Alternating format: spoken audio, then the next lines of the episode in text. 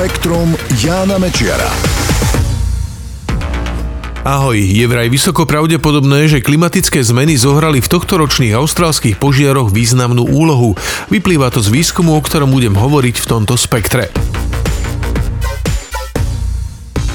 Sezóny požiarov majú v Austrálii každý rok. Tá z prelomu minulého a tohto roka však bola mimoriadne ničivá.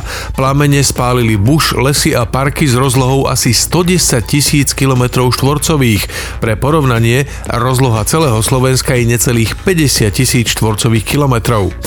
Medzinárodná skupina vedcov teraz urobila prvé vyhodnotenie, ktorého cieľom bolo posúdiť alebo popísať úlohu klimatických zmien pri týchto udalostiach. Dospeli k záveru, že globálne oteplovanie zvýšilo riziko horúceho a suchého počasia v Austrálii minimálne o 30% Také počasie je pritom jedným z hlavných spúšťačov katastrofálnych požiarov. Vedci pritom hovoria, že tých 30% je dosť konzervatívny odhad. V skutočnosti to zrejme bude výrazne viac. Ich výpočty a modely naznačujú, že ak priemerné globálne teploty stúpnú o 2 stupne Celzia, takéto podmienky sa budú vyskytovať 4 krát častejšie ako dnes. To znamená, že ako sa bude svet zohrievať, Austráliu budú čoraz častejšie devastovať rozsiahle požiare.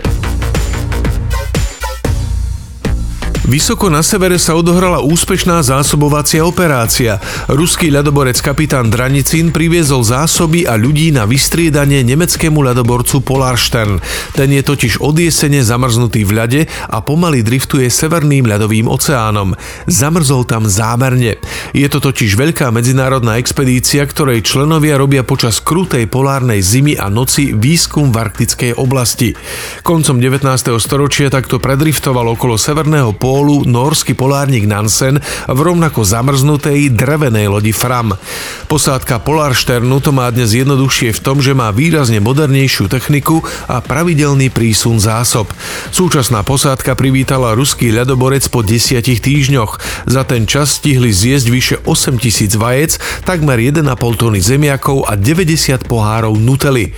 Dva dni pred stretnutím sa Polarstern dostal len 156 km od severného pólu. To je rekord, pretože žiadna loď sa doteraz nedostala tak vysoko na sever počas arktickej zimy. Dostala sa do oblasti, ktorá je za normálnych okolností v najchladnejších mesiacoch roka nedostupná. Dnes tam panujú teploty okolo mínus 58 stupňov Celzia. Privezené zásoby preto museli prekladať vo vykurovaných kontajneroch, aby čerstvá zelenina a ovocie nezamrzli. Na palube Polarsternu sú výskumníci z viac ako tucta krajín sveta. Je to najväčšia expedícia svojho druhu. Skončiť by sa mala až na jeseň, keď by mali ľady vypustiť zamrznutý ľadoborec zo svojho zovretia. Mikroby, ktoré strávili istý čas vo vesmíre, získali na vražednej sile. Boli to salmonelové baktérie, ktoré skúmali v rámci riadeného experimentu. Po návrate na Zem sa ukázalo, že ich infekčnosť, tak povediac vražednosť, vzrástla až trojnásobne. Ak vezmeme do úvahy, že v budúcnosti sa plánujú dlhšie a vzdelanejšie vesmírne misie, že ľudia sa chystajú tak ďaleko od Zeme, ako ešte nikdy neboli, je to riskantné. Pre vedcov to znamená, že musia dávať oveľa väčší pozor na infekčné choroby počas pilotovaných letov. Spektrum Jána Mečiara.